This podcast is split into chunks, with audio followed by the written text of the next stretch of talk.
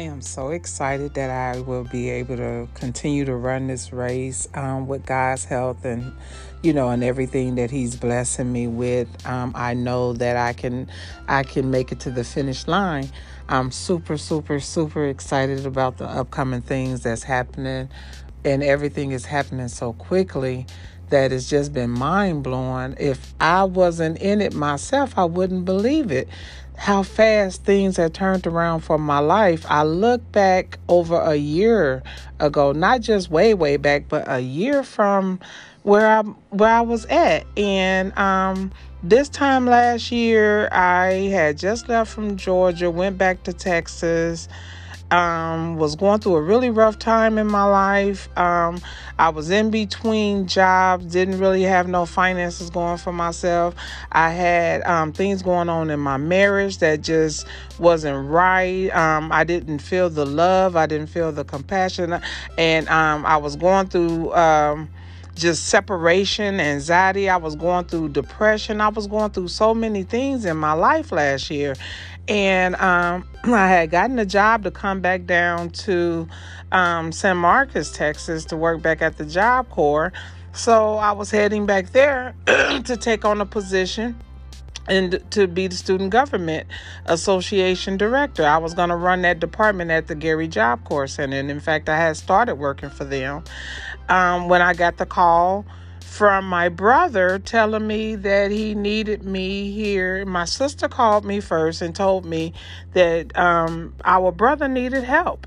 And me being the person that I am, to know that someone is in need, I can't turn my back on them because this is the type of heart that I have been given. Long time ago, my parents told me that I had the gift of love and I have a, a heart engraved in my veins. And when I tell people this story and show them the mark that has been given to me, they just they they are amazed. And so am I with the way that I look back over how my life has been going and how things has been designed to get me to this point of where I am today.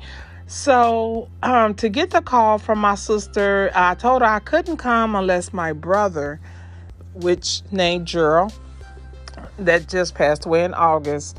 Um, my sister Geraldine called me on the phone and told me that our brother Gerald needed help.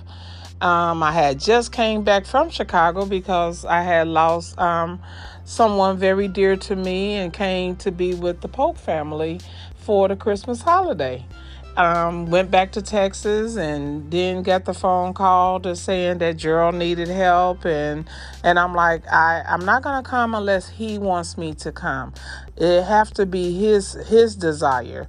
And so when I talked with my brother and he told me that um, he needed me and that um, he wanted me to come, uh, without a shadow of doubt, I made a decision to come back. So, um, come March, it'll be a whole year that I've been on return back to Illinois, not knowing that I was coming back for that specific purpose to be the sister that I had been called to be.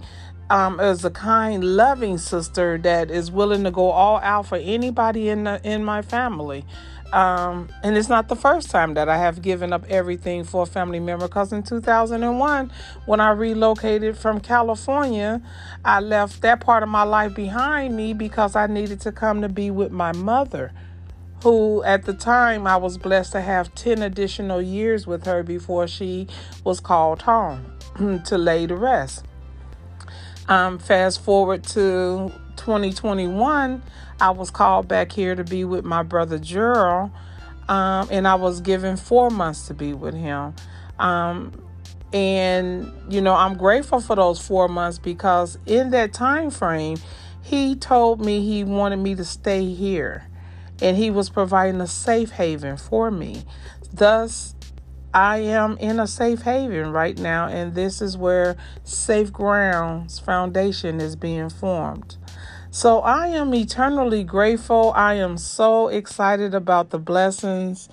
Um, it was a rough start for me, but I, I get it now and I understand now that this race that I'm in, I'm so close to the end. I am Miss V from 63. Great things is coming down the line when I cross the finish line.